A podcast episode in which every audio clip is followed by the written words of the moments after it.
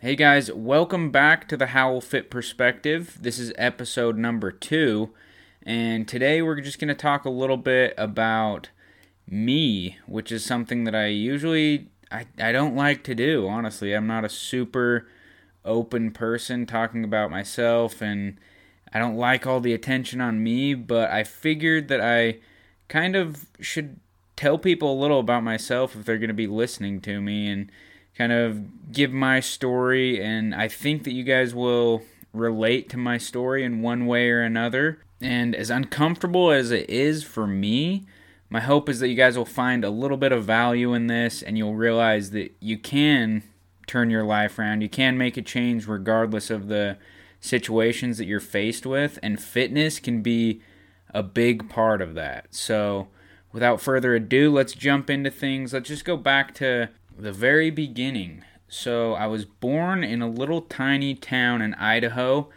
called Dayton. I grew up on a little farm there, and so I was always a pretty active kid growing up. Me and my brothers would help around the farm. We would act like we were helping my grandpa anyways, but I'm I'm pretty sure we just bugged him more than anything, being doofuses and messing things up all the time, but we stayed active doing that.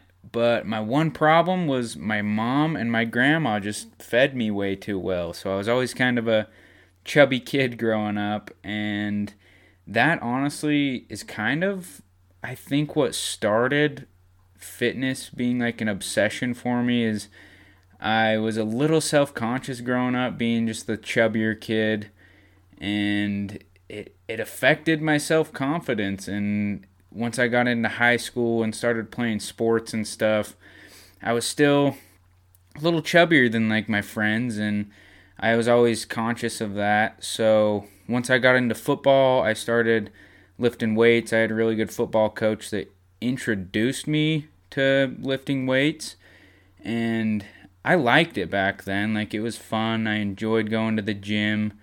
I would go before school for our We had a little weightlifting class, and then in the summers, we would go at nighttime after we got done moving pipe and stuff. And so that's originally what even like introduced me to the gym, but I didn't really, really get into it until I was out of high school, and things just started going a little weird in life. I it was kind of the typical college kid scenario. I was really into girls and partying, and that didn't lead to the best choices, but I eventually met a girl named Anna, and we hung out quite a bit. Like, we became really good friends. Okay, we were we were more than friends, definitely, but we weren't like official.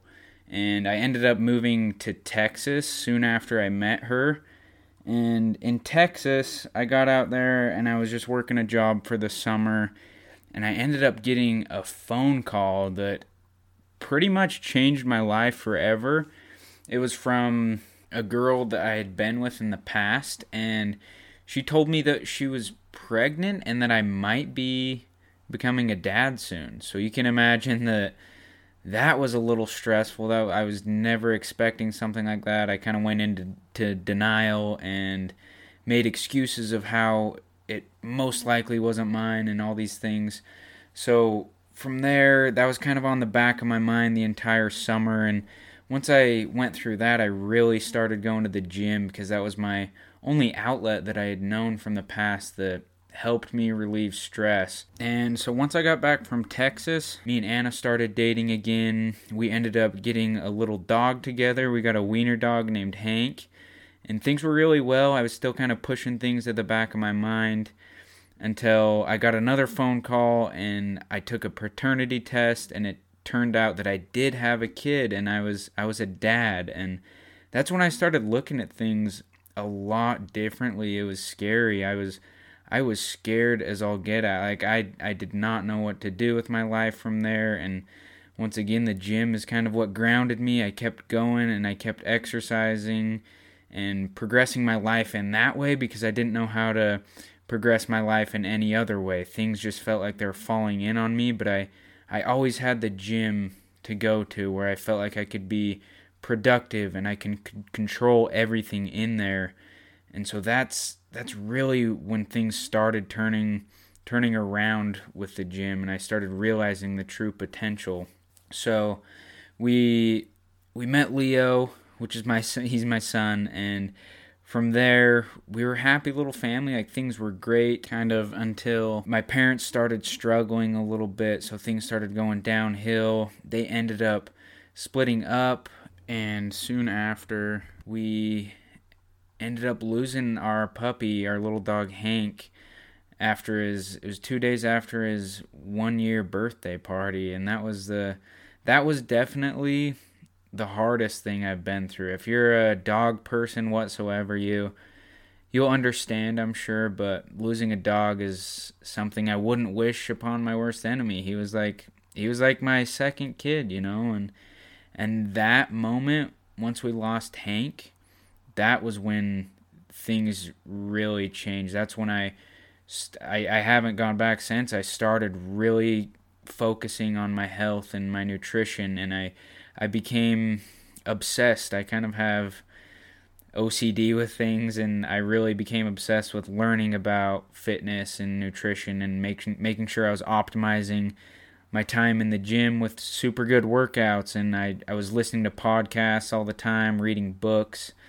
If you ask my wife now, oh, I, I, I ruined the story, I guess. Me and Anna ended up getting married, by the way. So, but if you ask Anna, I probably annoyed the crap out of her with all the pod. I constantly had a podcast on in the background, and I can imagine it got pretty annoying. But so I ended up getting certified as a personal trainer. We got married, like I said. And then we ended up moving up to Boise not too long ago. Things have calmed down in our life since. We're we're with Leo all the time now. We we get to hang out with him.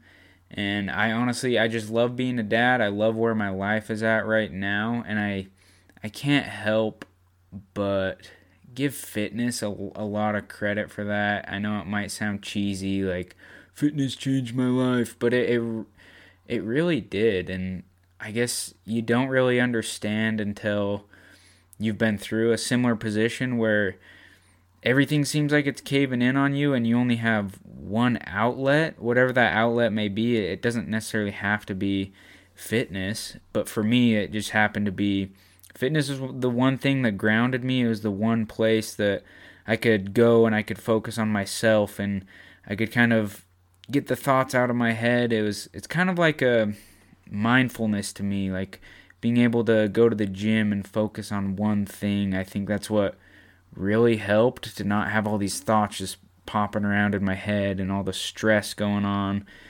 And yeah, so I, I got certified because I knew that other people need need to realize the potential with fitness, and it's not just about looking better naked. It's about changing your entire mindset and changing your life, really. You you don't realize the benefits until you benefit from them. And that's what I ended up really wanting to do, is help other people realize those benefits and change their life.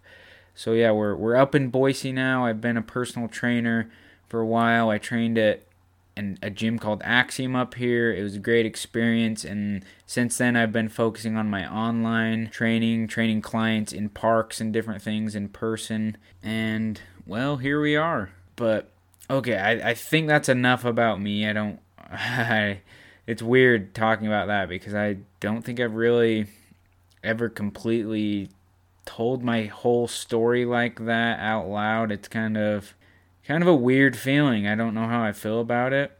It makes me uncomfortable. I I don't like opening up, but it's something I, I need to work on, and so that's what I'm doing. And my hope is that it, it helps you guys a little bit. It helps you kind of learn from my story, I guess, and maybe you'll relate to it in some way. Maybe you won't. Maybe this is a big waste of time, but I think you'll you'll be able to take a thing or two away from this. So I appreciate you guys listening.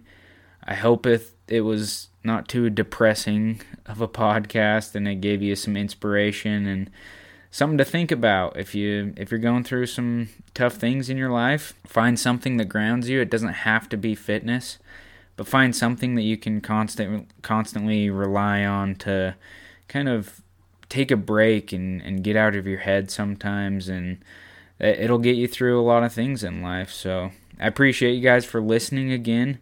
Come back next week for another episode, and if you guys could, I would really appreciate it if you just took a screenshot and posted the podcast on your story and tagged me in it so I can reshare that. And we'll talk soon, guys.